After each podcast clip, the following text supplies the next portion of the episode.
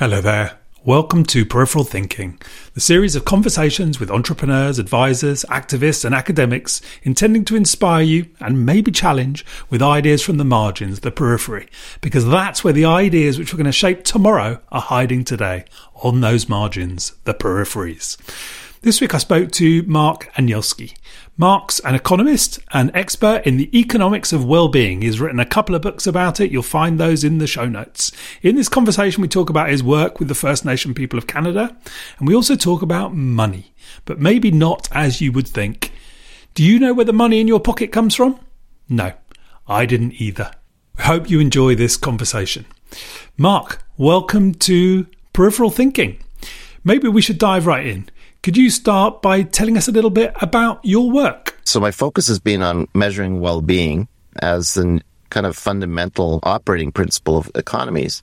Because the word wealth comes from the Old English, it means the conditions of well-being, and happiness means well-being of your soul or well-being of spirit from the Greek.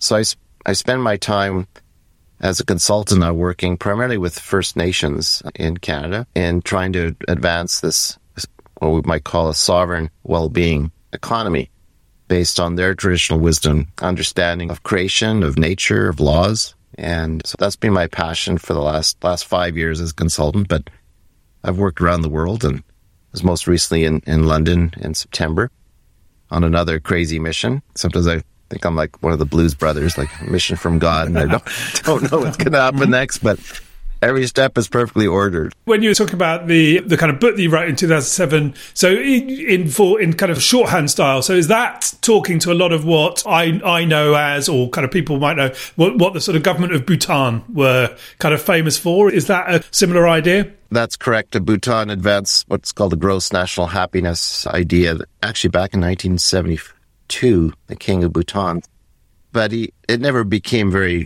public and for many years. But he kind of tongue in cheek said, why are we measuring gross domestic product, which came out of World War II really as a measure of economic progress? When in fact, certainly in the Buddhist, Bhutan is a Buddhist kingdom. What is the ultimate goal of life? Happiness. Uh, Aristotle said that. The Buddha said that. So yeah, so my work relates to that, but really as an economist saying, what are the actual, what's the science of happiness? What are the determinants, building blocks of well-being? I'm a performance measurement guy, so I know how GDP is cooked, or I know the recipe and eat, know the secret recipe. And um, so my work has been, well, can we establish new accounting systems at different levels, from the nation level down to the, the corporate level, that actually measures, as Bobby Kennedy said, the things that make life worthwhile. In other words, the genuine wealth. That's the word I coined is like genuine wealth, meaning the conditions of well-being that align with what we value most to live authentically. So this is heavy stuff. It's, it goes back to Greek philosophy and an indigenous philosophy of what is it that constitutes the human being and our human journey. And it's not the pursuit of money. And so my other inquiry has been for since I call it my calling in Jerusalem in 1992, when at that stage of my life, I, I was not married. and I was thinking about whether I should be a monk or spend the rest of my life in prayer in a monastery. And uh, God said, No, I don't. I want you to go into the temple of the money changers and figure out how to redesign the global money system. And I'm like, okay, sure. And a, a, year later, I was married and I've been pursuing this, what I call a civilization of love operating model ever since.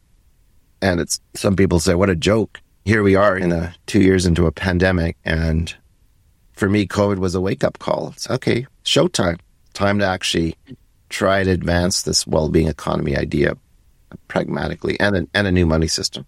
And so the, the, conversation that we touched on just before Christmas and Winston and now was, I think I, would also read one of the things, something that you had written, which I'll include reference to, which was talking about debt essentially. And I think it was actually, I read a thing which was about the kind of cost of debt and how that was related to the kind of climate crisis or as a potential solution to, to the climate crisis, given that the kind of cost of servicing debts and the kind of weight that that puts on effectively. I think you were talking about almost 52 cents of every dollar that everyone earns in the US, and sure will be the equivalent here, effectively going to servicing a debt. So this kind of this push to growth being seeded back to the debt question. That's right. And so my mentor, Herman Daly, who's the one of the fathers of ecological economics, back in 99 in Washington, I went to visit him and he said, I said, well, you're interested in this relation between debt and GDP and economic growth. And he said, Mark, this could, this will be the most important inquiry of your career to figure out how this all works. And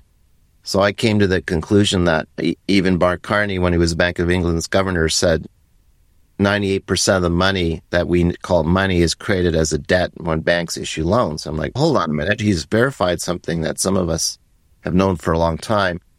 But when a guy like Mark Carney, who's from Edmonton, says that, then you're like, wait a minute, stop, hit the pause button, BBC, and let's unpack what he just said. And what he was saying is that all money is debt. All money, except the 2% per, you know, pound sterling, whatever, Canadian dollars, US dollars. But that's a small portion of what we call money. And then you have to, so what I did is I started to look at what statistics do I need to track to understand what the actual money supply is. And logically be the total amount of debt in a, an economy private debt, household government debt, business debt. And so I found those statistics from the Federal Reserve data because I was I always have a hunch the system will brag about certain things, and that that was its bragging table. I remember it's called D three and in schedule Z one or something. Total amount of outstanding debt in the United States. And I'm like, okay, so that is the actual money supply in the United States. And guess what? It never stops growing. So, well, how fast does it grow? Well, since 1947, the total amount of debt has been doubling around seven to eight years. Oh, that's interesting. Okay, so that debt has a interest cost to it, right? Because every credit card uh, balance or every mortgage or Every government bond has an interest um, coupon on it. What's the cost of that total amount of interest being paid by all of us in the economy? Well, there's no official number because they don't report that. So what I have to do is calculate what the average interest rate, say, is on all the mortgages in Britain or Canada or whatever. And, and then calculate all of these. So you have all these debt line items and you calculate the interest, what you think is the interest cost of that debt. And what I know as an economist, that interest payment is embedded in GDP. It's embedded in every expenditure of our households. It has to be. Even though you don't see it on your receipt at the till at the grocery store or whatever, uh, gas station, it's there. And that's how I came up with this estimate of over 50% of the average American is spending 50% of their income on hidden interest charges. It's even higher in some countries. Canada's around 65, primarily because mortgages are, are so important and dominant, right, in the Canadian household spending profile. But hardly anyone talks about this. There's no official accounting of this. And my argument has been, well, if that's true, then all the other things we're talking about, climate change, you, you think about it, right? GDP is connected to greenhouse gas emissions. There's high correlation. Therefore, what's actually driving GDP growth. Herman Daly said, you have to maintain an economic growth commensurate with the rising level of debt and the rising costs of interest payments. And even at the lowest uh, rate of interest in our lifetime, we still have very high levels of interest payments in the economy. So you can't solve climate change, in my opinion, without dealing with this problem and nobody talks about it. It wasn't discussed at Glasgow. It's not part of the UN Sustainable Development Goals. It's just missing.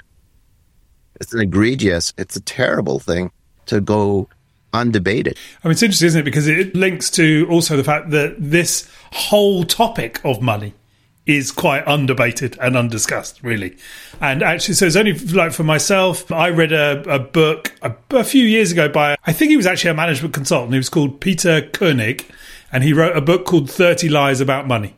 And so in that, kind of, he just shines a light on some of the things which are all of us are willfully blind towards. And that was the first time he, I, I, had read anybody articulate the thing you're talking about, the fact that where does money come from? And uh, we were talking about this before Christmas. I then, it was really planted a seed with me. I was then bothering my own children, nephews, nieces, kind of kids of all ages, basically, just asking the question where money comes from. And of course, actually, it's that thing, it's the phrase in my mind, the it's as if it's the water in which we swim, isn't it? It's ever, so much everywhere. Somehow, it's not something that we discuss or we debate. And to your point around yeah, relationship to climate change, but also money in general. I think if I did a a sort of straw poll walking down my road to the kids' school or wherever it might be, and asked everyone along the way where does money come from, actually, I don't know what people would think from the bank, from the government, would be maybe the kind of responses that they give, but they don't really understand what that means. They they don't, and uh, there was a, a young 20 year old Canadian who a few years ago, he just, he did one of these street polls. He just went around asking people where they thought money came from. And most people, when they stopped to think about it, they were, they were like, well, government prints it. And even the finance minister, Paul Martin at the time, was fumbling with this. It was one of the remarkable scene where he was like, he was just fumbling because he, he didn't know the answer. And then he blurts out, well, before money, there was trade. And I'm like, this is just nonsense. What are you talking about? You don't, you're the finance minister and you don't know that the, that the origin of money is bank created loans. And to some extent, government issued bonds when they go into deficit, like COVID. Like, who, who's talking about how many bonds have to be issued to pay us to, to survive economically? Nobody talks about it.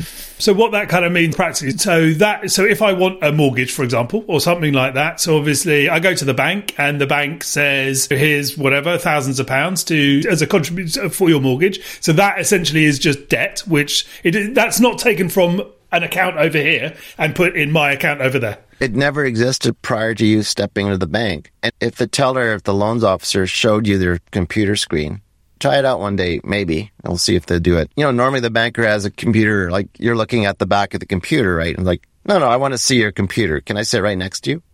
And uh, can I watch your uh, keystroke entries? So you've asked you've asked me a bunch of questions, Ben. So do you have a job? Yeah. Oh, you're self-employed. Ah, oh, you're a bit risk. It's a bit risky. Whatever. You got a you got a good government job, or so fine. So they check you out your legitimacy to even receive a mortgage I always say the word mortgage means a death pledge in French. And so it's, wow. Yeah, but you didn't know that. And so you, you pre-qualify for a mortgage because you have a job and you have some collateral. Oh, you have a motorbike or you have a car, like in case you default, we could grab that. Um, and by the way, we'll grab your house too if you default. They don't tell you all that fine print stuff. And suddenly you walk out with, say, a 200,000 pound mortgage but the reality is the mortgage, the money didn't exist prior to you coming into the bank.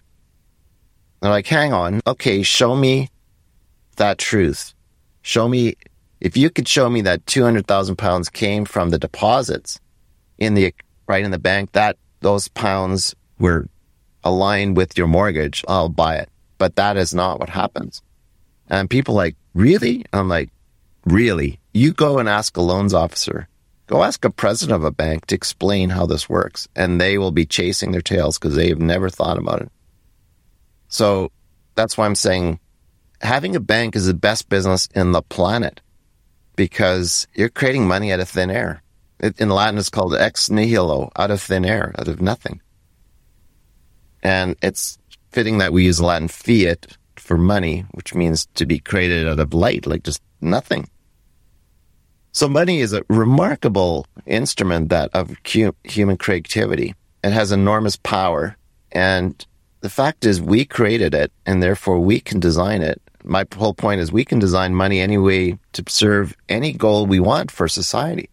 Do you want full employment and living wages? Do you want to solve climate change? You could solve all these things just by deciding that we will only create as much liquidity I mean, it's fitting that we've used the water metaphor. You think about it. Liquidity, currency, banks are all water metaphors. And we know something about water. If, if you try to dam it or store it up, it has a way of breaking down dams and breaking rock and it follows this crazy serpentine path. Like it's totally inefficient. Like a river is totally inefficient. the way it moves. So all these beautiful water metaphors we use for money. And yet we don't treat the natural laws of nature with respect to money. So in other words, money should actually be, if it was modeled after nature, like the sun. I've asked grade four students this question. Where does money come from? What do you think? And some kid says, from trees. And I'm like, it's true in a way. I, my, my dad used to bug me. What do you think? Money grows on trees? And so it was my third book. It's still in draft. Money grows on trees. And I'm like, yes, in part, but what gave the tree life without expectation of a return? I, they're like, Ugh. look outside. What do you see in the sky? Can we mimic this? Can we mimic money commensurate with the sun, with trees? In other words, money could be super abundant or it could be made super scarce, right? And so, just so I understand, just to, so the, the fact that 98% of money is created, is imagined out of thin air by banks who have the monopoly over that. How, what, why is that a problem? It's a problem because money is not democratized. If money was democratized, if all of us in the village decided how much liquidity we needed to have a market and have a flourishing, everyone has at least the ability to pursue a living wage a meaningful life, meaningful work. That would change everything, wouldn't it? So the issue is not the money system. It's the, those who have the power, those who have the corporate charters, and those who have central banks, many of which are privately owned, like the Federal Reserve. One of the first experiments, the Bank of England. And we know the problem of, of the, the concentration of power, as Abraham Lincoln called them, the money power. And one of my favorite stories is Napoleon himself he thought he'd be smart and borrow the model, the Bank of England's model, and called create the Bank Royale for France. And at the end of the day, he got. He didn't just lose at Waterloo; he lost his aspiration. It was remarkable if you study his life. He wanted to democratize money for the French people, and the the guys in England basically said, "Over our dead bodies, you're never going to democratize money because." If you democratize money, it's over for all of us. Now you could say, oh, you're into, I'm not into conspiracy. I'm into, this is business. Those who control the issuance of money rule the world. And so then if we did design a system based on kind of natural principles that had abundance baked into it, how, what are, what, what is that story? How are we going there? So what I've been developing and Fortunately, I'm doing it with First Nations people here in Canada, the First Peoples, who have actually very ancient laws of natural law, what we would call natural law in the church, or in the Catholic Church, we call natural law. And these are laws that are just fundamental to creation. That all wealth comes from the Creator, all wealth comes from God. So, in other words, all wealth, meaning the conditions of well being, something Adam Smith never defined in The Wealth of Nations and I always joke, it's like, why did he not define the word wealth in his whole book on the wealth of nations? And I say, uh, probably because he was Scottish. He couldn't admit that the 13th century English defined the word wealth as the conditions of well-being. Well, meaning well-being, letters TH meaning the conditions of something.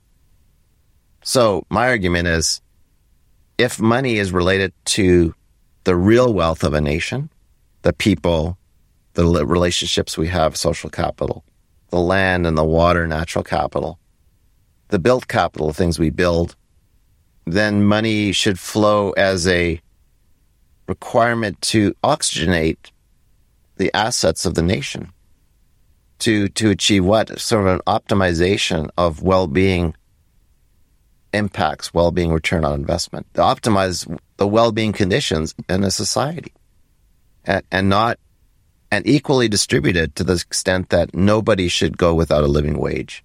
And I'm, I'm not arguing that everyone should be equal because my model is based on that each person has a certain set of talents, gifts, or skills or capacities.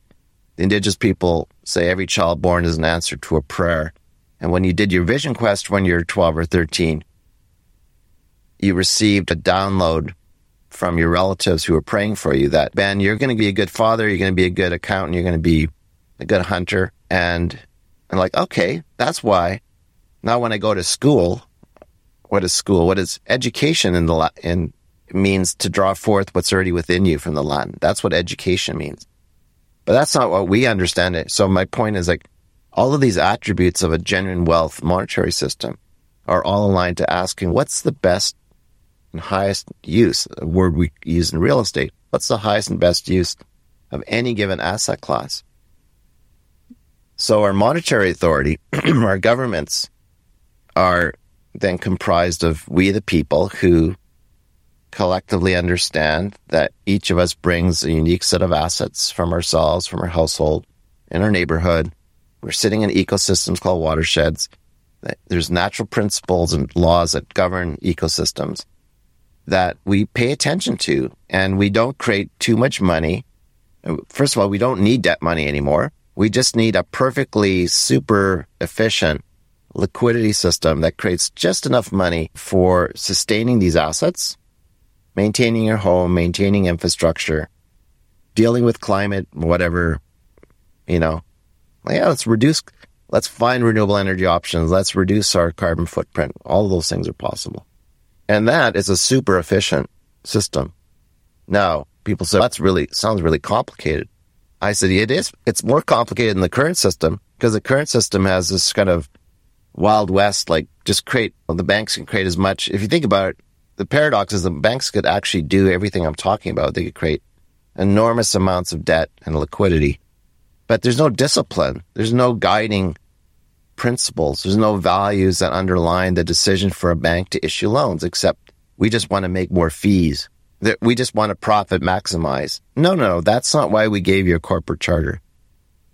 And I'm not saying we shut down the banks. I'm saying make the banks behave the way that you want them to behave if you come in and you want a business loan, you should be expected to pr- provide a good business plan that says, I want to open a cafe or restaurant. Wait a minute. Like maybe there's too many restaurants already. Maybe you're not going to survive. We get, you could try, but it would be right. It, it would just not be mature or responsible to issue loans to companies that probably are not going to survive anyways and all the commensurate grief that will come as a result of you going bankrupt or whatever. Anyway, so these are all very complicated. And I'm saying that there is nothing in the world like this yet that I could see. And even the indigenous people who have very ancient ways of thinking about money. They didn't have banks. They had no currency systems. They used seashells, wampum. They wrote treaties were in, in Latin sui generis, meaning there were relationships that were continually negotiated as you journeyed together down this river together between the crown and the indigenous people of North America. Very interesting contracts, but always continually renegotiated as you journey to a mutual, a mutuality of responsibility over the land. Over stewardship, it was stewardship. That's why the king and the indigenous people signed treaties, right?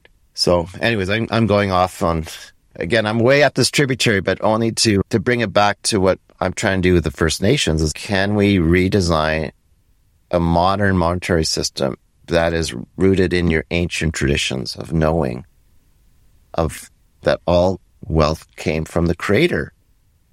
We didn't create, right? Anything. Like we are tenders of the land. We're farmers. We're stewards. We don't hunt, overhunt the deer. Otherwise, we'll starve in five years. So we, they take their clues from nature. Nature is the model. It is the teacher. And money must be modeled after nature. Otherwise, we're in trouble.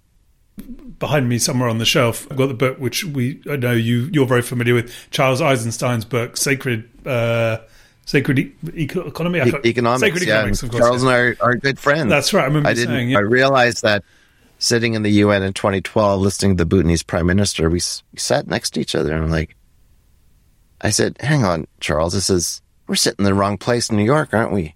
And I said, I said, yeah, you're right. I said, we should be sitting in George Soros's office. We should be in Wall Street.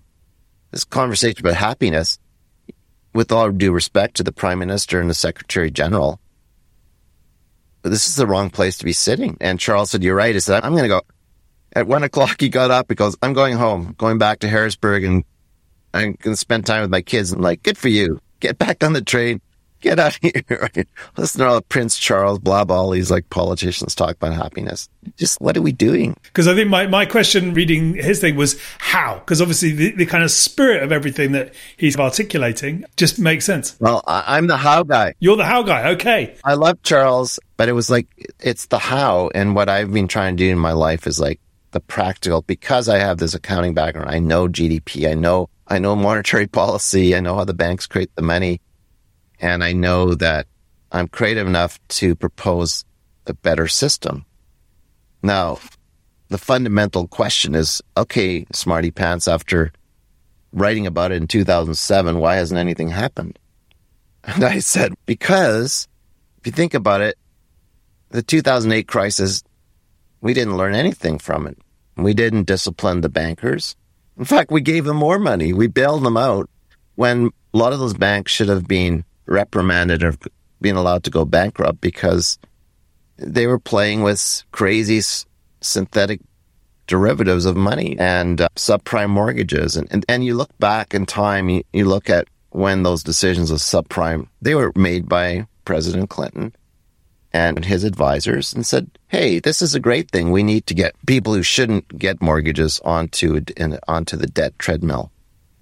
And this is just ridiculous. They knew what they were doing.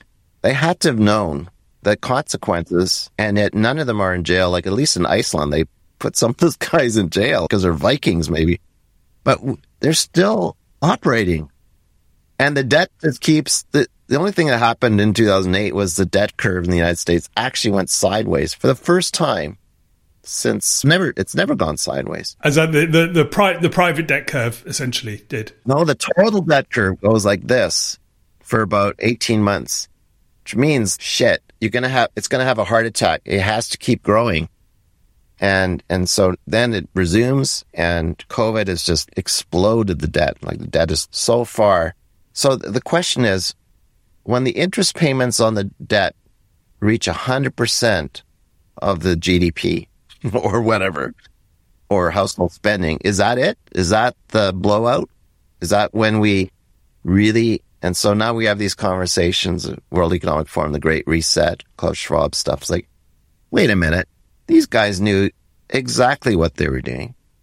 And I've always said, people say, well, when is it going to end, Mark? You said in 2007 it could end very soon. And then 2008 crisis hit. And I said, I told you I can tell the game of musical chairs we played as a kid. Like, when will someone lift the needle off the record player and the whole thing fall apart? Well, you, it could happen that way, or it could be a knock on effect where, as we saw with eh, both in the US and in England with HBOS, the collapse of HBOS, and it could have caused this contagion where everything, even in 1999, long term capital management almost collapsed the system because there, there were these Harvard mathematicians playing with algorithms. And it took Greenspan to step in and stop the, because these things may have a way of unraveling just on their own mathematically once they start. And one of the things I've observed, if you followed the, the phenomenon of GameStop, a little, and, and how the, the little guys, right?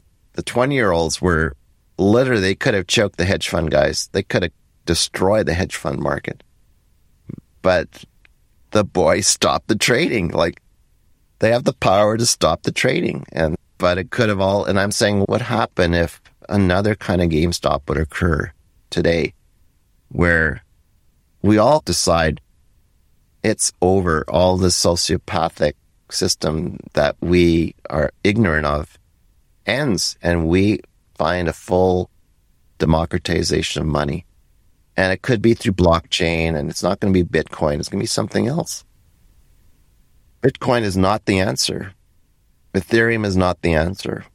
Like these are people say, what about Ethereum? I'm like, it's cute, but it's not well-being based. I'm talking about a fully transparent, well-being backed globe and not just global, but relevant to the ecosystem in which you live. If you live in Ireland, we have a watershed called whatever, and it has certain biological, ecological capacity that are unique to Ireland that are not, that are unique to Russia or unique to wherever. And that's what I'm talking about. And it's not, and I've got the accounting systems to, to know that it's possible to operate these systems. Now, the best I can do right now is I can play in Excel, I can play in spreadsheets and show you a debt, non-debt based system in which the savings are enormous. The cost savings just alone on interest. I said, I can go, I could take you from a 40 hour work week to a 20 hour work week like that. Are you interested? I'm going to run for prime minister. I, I'm going to give you every Brit a 20 hour work week, even with COVID, even staying working at home. It's possible. Oh, that would be, inf- why would it be inflationary? None of those things are true. Why don't we do it? Uh, what's the consequences? Because my argument is, well, if I gave you a 20 hour work week, that means you have 20 hours an hour discretionary time to do what? You know, play with your kids more? You can go for walks more? Are You're going to cook more? Are you going to spend time with your neighbors? Or are you going to drink alcohol? What are you going to do with the 20 hours I just gave you? Because before that, for multiple generations, your grandparents were debt slaves. How much hours of life energy did people waste working just to pay for interest that they had no understanding of? This is the great crime against humanity. So the UK debt is something like two, just over two trillion pounds, which I think has gone up by something like a quarter in the over the COVID times or something extraordinary like that. So the the UK government owes something like two trillion pounds in total. And the other thing is, of course, no one ever speaks about debt. They always speak about the deficit. So, the, which number is also much smaller as far as the news is concerned. Rather than saying we owe two, two trillion pounds, it's always just a question around, oh, it's a deficit and the deficit is this month or whatever it might be. So apparently something like 40% of all of the money that the government owes in our country, and I guess it's similar-ish elsewhere. Something like forty percent of all the money it owes, it owes to the Bank of England. So technically, it owes the money to itself. Exactly. Thank you, thank you, Ben, for stating the obvious.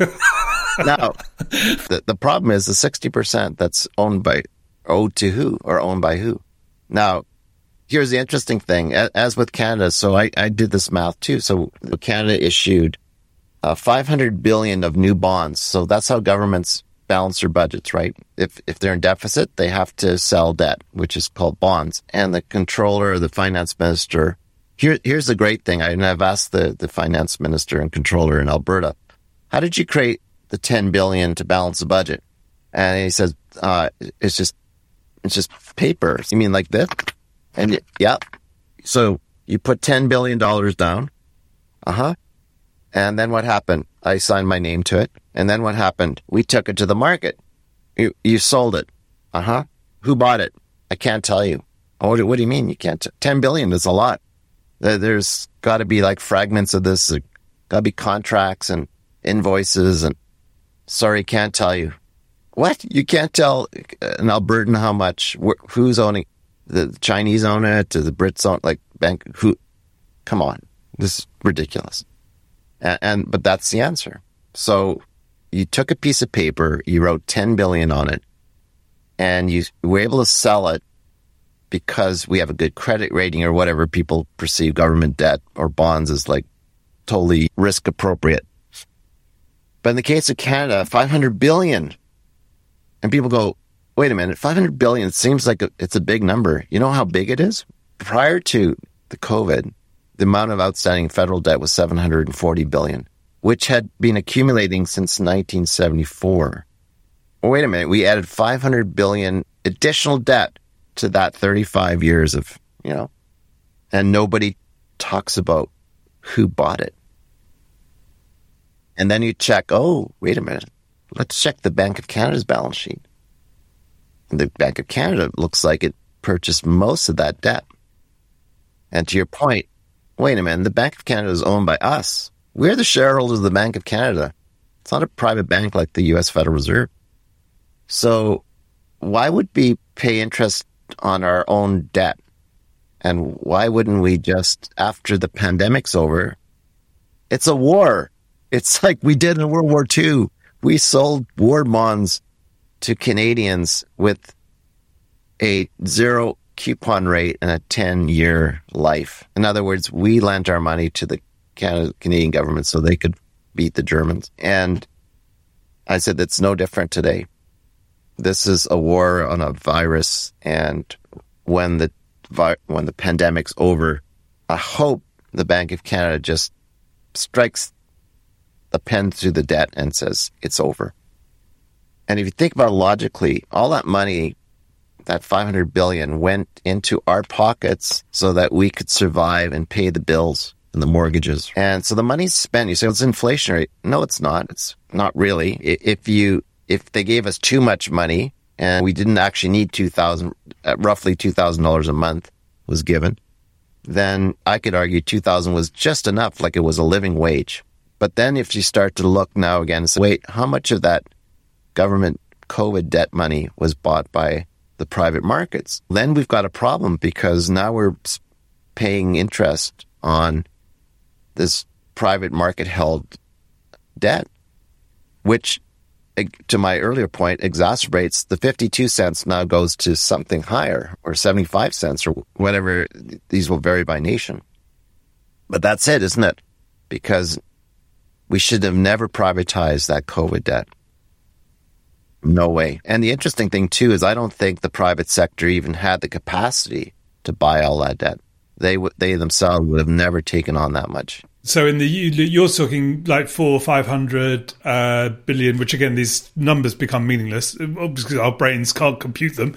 But four or five hundred billion dollars in Canadian dollars in, in debt. But I, I think it's the increase in the UK government debt is like 400 billion pounds, which is the- well, it, it's. I mean, it's actually smaller on a per capita basis. You got 60 whatever million. We have 38 million. You're, yeah, okay, 1.6 times 400 is whatever. So it, it's, I would, it would be interesting to compare countries and see on a per capita basis how much government COVID debt was created. And what's interesting is savings rates actually increased as these, these, and a lot of people just said, hang on a minute, if government just pays me 2000 a month forever, which, which won't be the case, then why would I go back to my minimum wage job? And exactly. You basically said a guaranteed income is possible because you created the bond to do it.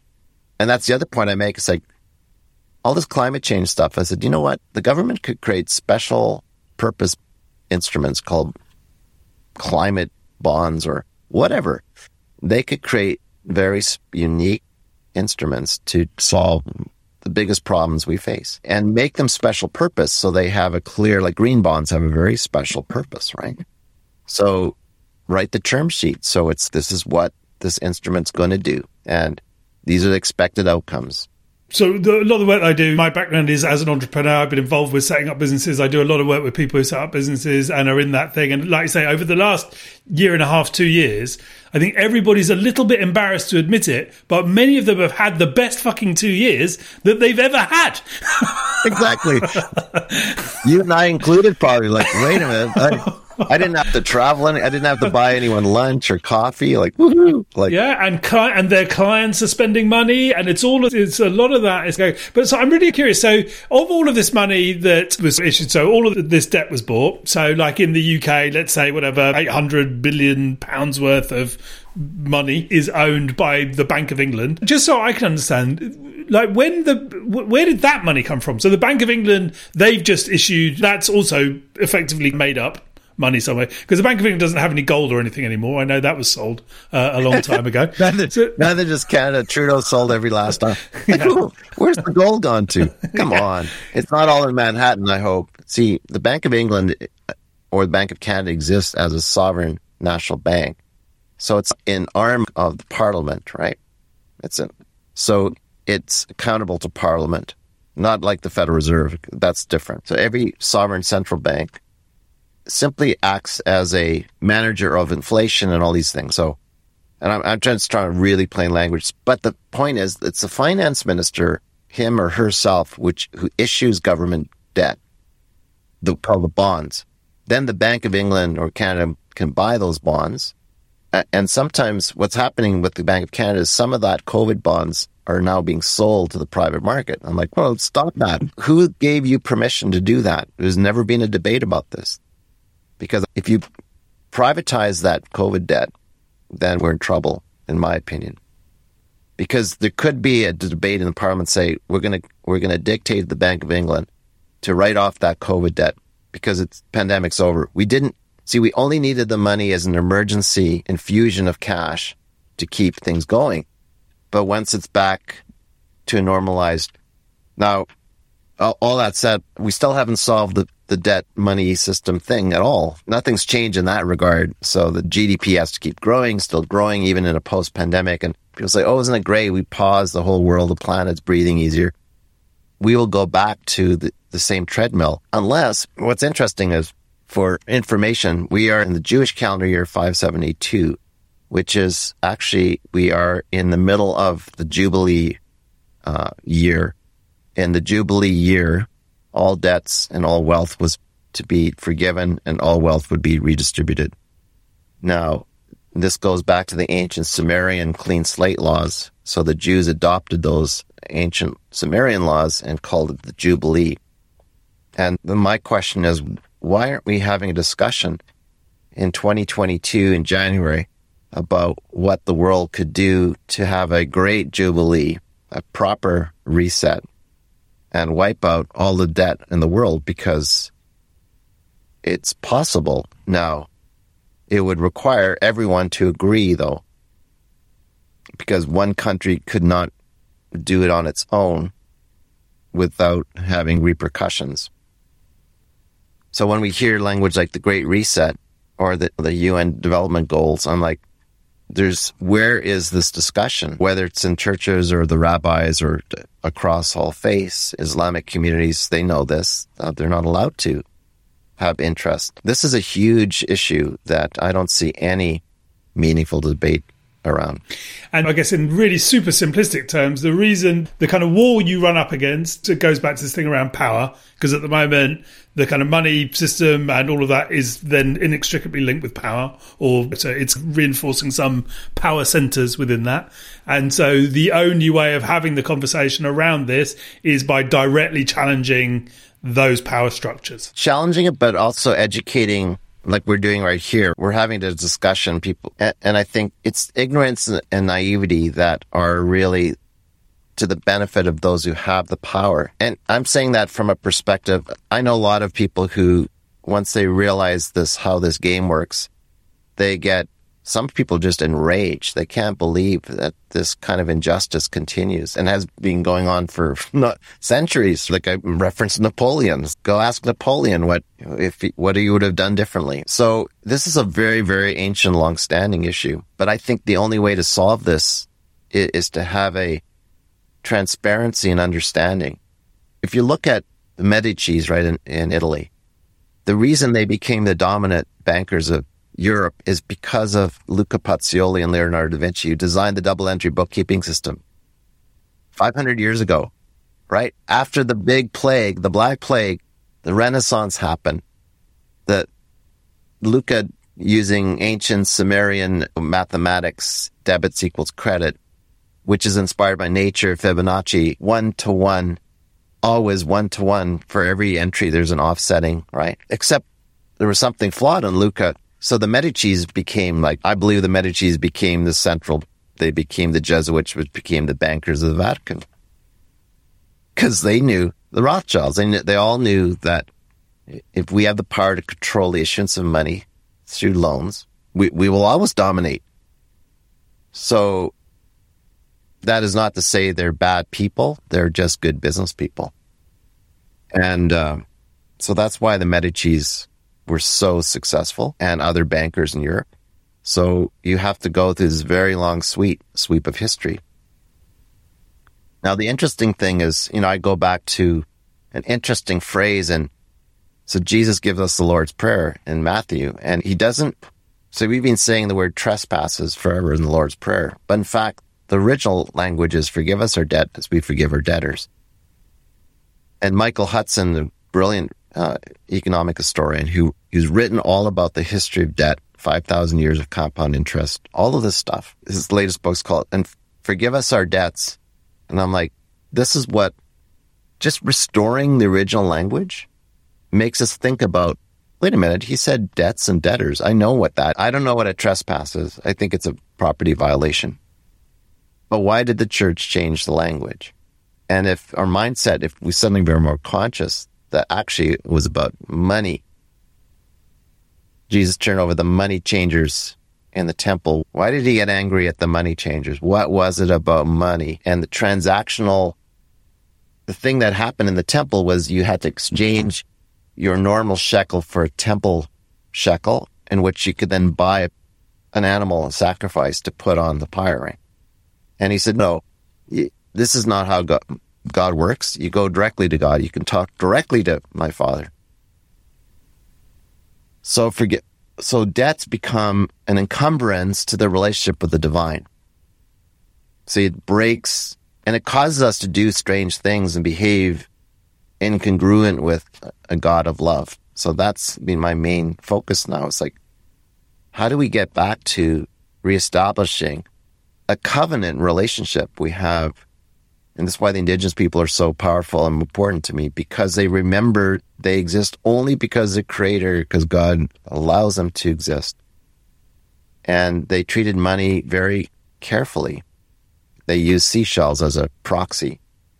They had elaborate forms of exchange and, and laws of mutuality or understanding of reciprocity. Whereas the West went into this beginning really in ancient China, uh, you know, sort of a greed centered system in which those who contr- control the issuance of money rule the world. I kind of wonder. It, feel, it feels like these are the kind of debates which should be happening in universities. Obviously, not under the architecture of the economics department. But it's it, because students obviously understand debt. They understand these things because that's the currency of the world in which they operate. And also, if you were going to, because I was thinking like before with, you know, how you would start to further this debate even politically. And of course, like if you think about the mainstream political parties, they are all so concerned by appearing economically sound. You know, nobody is going to pick up a point of view which is seen as contentious or opposed to the system because they would see that as compromising themselves. So that they're not the route to go through. You can't go that way. So where can you on the peripheries, on the margins, start to bubble up kind of understanding around this? And I wonder whether sort of the students, for all of the obvious reasons, whether that is a kind of place to go. No, you're right, Ben. I've always, when I give presentations at the university, I taught for 10 years in the School of Business here, and I taught corporate ethics or corporate social responsibility. And some of the students thought it was a joke. And I said, I'm going to give you one lecture on money and you do your own homework and then you come back and let's talk about what's possible. Because out of your imagination, we, now we have blockchain, we have all these other interesting platforms that 25 and 30 year olds are working on. And I'm like, I'm excited. Like, so, you know, I've come up with a model called Soul Print Well-being, which is came from my trip to Singapore. I was thinking, hang on, if time, hours of life lived is all we have in common. You have, you're born, Ben, your hourglass is already, the moment you're born, it's uh, have 700,000 grains of sand. And that's how many hours you have to live. Okay. And do you want that beside your bedside uh, table? Every morning you wake up and you're like, shit, statistically, I've got so many grains left. And that means you'll live to about 82. So I was like, wait a minute. If that's the common unit, that we all have this in our digital wallet, or if you really want an hourglass, fine. Terrify you because you'll be looking at it all the time. But the point is, if now life was about exchanging of time, so here we're spending over an hour in a fun, whatever conversation, but we leave because the exchange of our time is creating a mutual benefit. It could be hope. It could be joy. It could be despair. You might go, God, I'm so depressed after that conversation. So my depression, my liability side of my balance sheet went up because despair went up by 10 basis points. But my maybe my joy went up or my hope went up. So I was thinking, what, what if we created a platform in which this exchange of time had the benefits are measured in, in emotions and qualitative, right? And this would be a totally different kind of economy. Now, in that way, we'd be each other's bankers in a sense because we're all the same. Your grains of sand are more valuable than mine. You might decide to spend eight years studying brain surgery or something and Great. Good for you. I should, we should be paying you for the eight years of education. You should not be having any debt. Because we talk about intellectual capital and all this stuff, but you should be receiving at least a living wage, 20 pounds an hour or something to go and study astrophysics or whatever because you're good at astrophysics. So that's the economy I think is possible. Chris Serrano, he heard me speak in Banff a few years ago at a distributed energy conference. I blurted out the soul print thing. He goes, he grabbed me like, he ran out of the room and it's like? Look, he said, I'm working on this crypto, this blockchain thing that I'm going to present in Dubai. And he won third place for his idea. And I said, I think your idea is like, it's fantastic. But he said, the problem is, I don't know how you can make money with it. And I said, that's the point a well-being platform of relationships of mutuality. The only way it can make money is maybe on the back end where i'm calculating reduced counseling costs or healthcare costs because because your joy went up your hope went up and therefore your blood pressure is improved or whatever. But that's isn't that a compelling economy? And they're like yeah but still. So you realize a lot of the kids in the blockchain world the vitalik Buterin, who I consider brilliant and, and quite a remarkable young man, are still wanting to get rich. They're still motivated by the same motivation of the Medici's, and it's got to stop because it, again, it's all that mentality of money will make me happy, and it's like no, it won't. I guess there's a sort of paradox, isn't there? Because in a sense, that kind of that race, that quest for kind of more money, the kind of filling ourselves up, the kind of the empty, filling the empty ghost kind of idea, which is the kind of talk about in, in kind of Buddhist circles, is is linked to a story that money is power. But of course, we're projecting power onto the money. But I guess the kind of slight paradox is there there are people who have used money to create power for themselves, which I picture and disproportionately by sociopaths. The, movie The Corporation. It, it, was brilliant. It said the, the, corporations have the best CEOs are have psychopathic tendencies, sociopathic, and it makes sense. So I'm like, but hang on a minute. It's what portion of society are sociopaths, and they're running the show. Well, we like who are children of we believe in love, we believe in all this other good stuff. And we're beholden to a system that is managed by sociopaths who have no, maybe they lack empathy, compassion. My fascination is these men, mostly men of power, how can they go to sleep at night with a clean conscience, knowing, like 2008 thing, how could these men continue? Like, I advised Bernie Madoff victims in New York.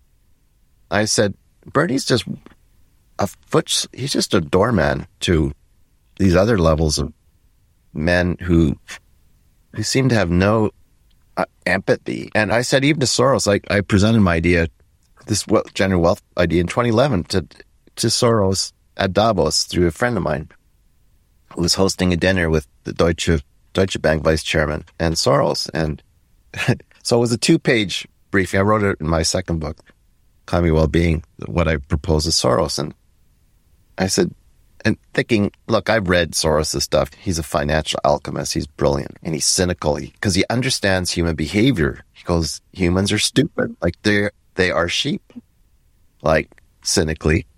And so whether he, so he's a financial alchemist. And he said, I don't think the world's yet ready, he says to my proposal.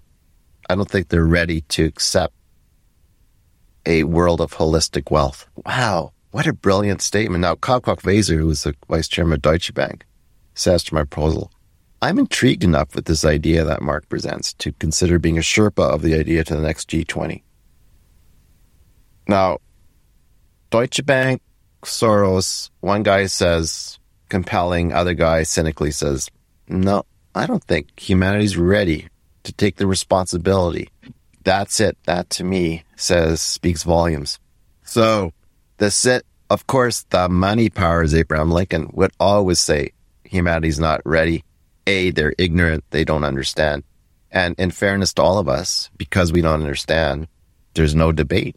There's no opening for conversation at universities or economics professors. None of them know where money comes from.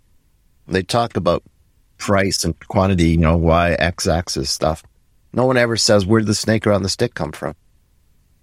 Where does the dollar come from? If you don't understand that, how can you talk about price and quantity relationship on the demand supply curve? I do, and maybe just reflecting my kind of mood of the moment, I do feel quite hopeful and joyful about all of this. Quite exciting, I think, all of this, because it's very exciting, Ben. There's so much. We clearly well, to me, and we're at a time of kind of huge kind of change. There's so much imbalance in our systems, whether they are financial, whether they're social, whether they are ecological or environmental, whatever they may be. So much kind of imbalance in those systems that, like any sort of stretchy elastic band, at some point it breaks back and says, okay, so what does it break back to? And I think I happened to watch again over the weekend just by chance the movie, uh, the, the Big Short about the 2008 sort of crisis. Isn't it great? My Bernie Madoff victim friends watched it and, and they said, Mark, you're right. After I watched The Big Short, I said, see, isn't it? It's an amazing reflection and it's really a, a profile of human psychology and like and, and, yeah, I just love it. And, and, everyone's incredulous. And anyways, it's fantastic. And the incredible thing is that actually, and so it goes on. And there's, you know, so it goes on. Nothing has actually changed. So he, here's a historical, because I was in Windsor Castle in, in September, touring through the apartments of Victor- Queen Victoria and all that. And, and I'd been in St. George's Chapel in 2018 to an interesting lecture, which is, you know, beautiful chapel where Henry VIII is buried. And sun was setting through the amazing stained glass. And the lecture was, it was an academic on AI. So it was very dodgy. And I was invited by my friend Peter West, who's friend of Prince Charles and all this stuff. Anyways, blah, blah, blah. And I'm thinking, that AI lecture was incredible. I was, I just can't even imagine Henry VIII, like thinking about artificial intelligence. I'm like, oh my God, what happened to original intelligence? So in 2016, I went to L- London because Peter West, who is a fabulous man who is friends with the Queen's bankers family. So he tours me around and Peter says, you, you want to check out the Bank of England? It's a really great museum. It's like, yeah, let's, sure. I'd love to. So we walk into the Bank of England Museum. There's a young woman, the curator, and I said, excuse me, before we go into the, for the tour, do you have a, do you have a tally stick? The tally stick was the first form of money, the most stable form of money ever created in England, which was a notch piece of, it was an oak stick, right? That was the money. So you're talking about reigniting our imagination. And that's what I'm talking about. What were the decisions that were made by the king's treasure in terms of tally sticks? Yeah, the kind of reigniting the imagination, and I think maybe that's a kind of useful kind of point, to, useful kind of place to to wrap it up on. The thing, something you just said in there, where you're talking about the talk on AI, and uh, you know, in in the chapel, and what happened to original intelligence. There's somebody else who I'm speaking to, a guy called Jeremy Lent, who's uh, written a book uh, called The Web of Meaning, and he has this great phrase in his book, again playing on this AI idea, which but he talks about as animate intelligence, which is this kind of this actually the, we are abundant abundant with this natural intelligence, a kind of natural understanding of how things work and flow. And actually, it's tapping into this is our opportunity. It's true. And like my, I was like the, the cherry on top for me of the sprinkles is like that original intelligence has to do with an innate capacity for love. Like we are loving creatures and we're hardwired for relationships. And COVID has taught us a lot that we cannot be physically separated. Otherwise we will die. And love is the only currency that I know. And, and the word power means to be able in French. So the power of love is the most important discussion I think we need to have. And we're maybe rediscovering the essence of who we are. And that gives me great hope. Thank you for listening. Really hope you enjoyed that conversation with Mark. Uh, if you enjoyed it or if you didn't enjoy it, please feel free to share it. Share it with someone who might enjoy it as much as you. Share it with someone who might dislike it as much as you had. Uh, either way, we really appreciate you taking the time. I really appreciate you taking the time to listen. Uh, if you're interested in what we're doing, you can check all of this out on the website, buddhaontheboard.com. Go find peripheral thinking there. You'll find all the episodes are posted there. And of course, all the usual channels where these podcasts are, are found. You will also find it there. Go check it out, sign up to the list, uh, and of course, share if you're interested. Thanks again. Look forward to speaking to you next time.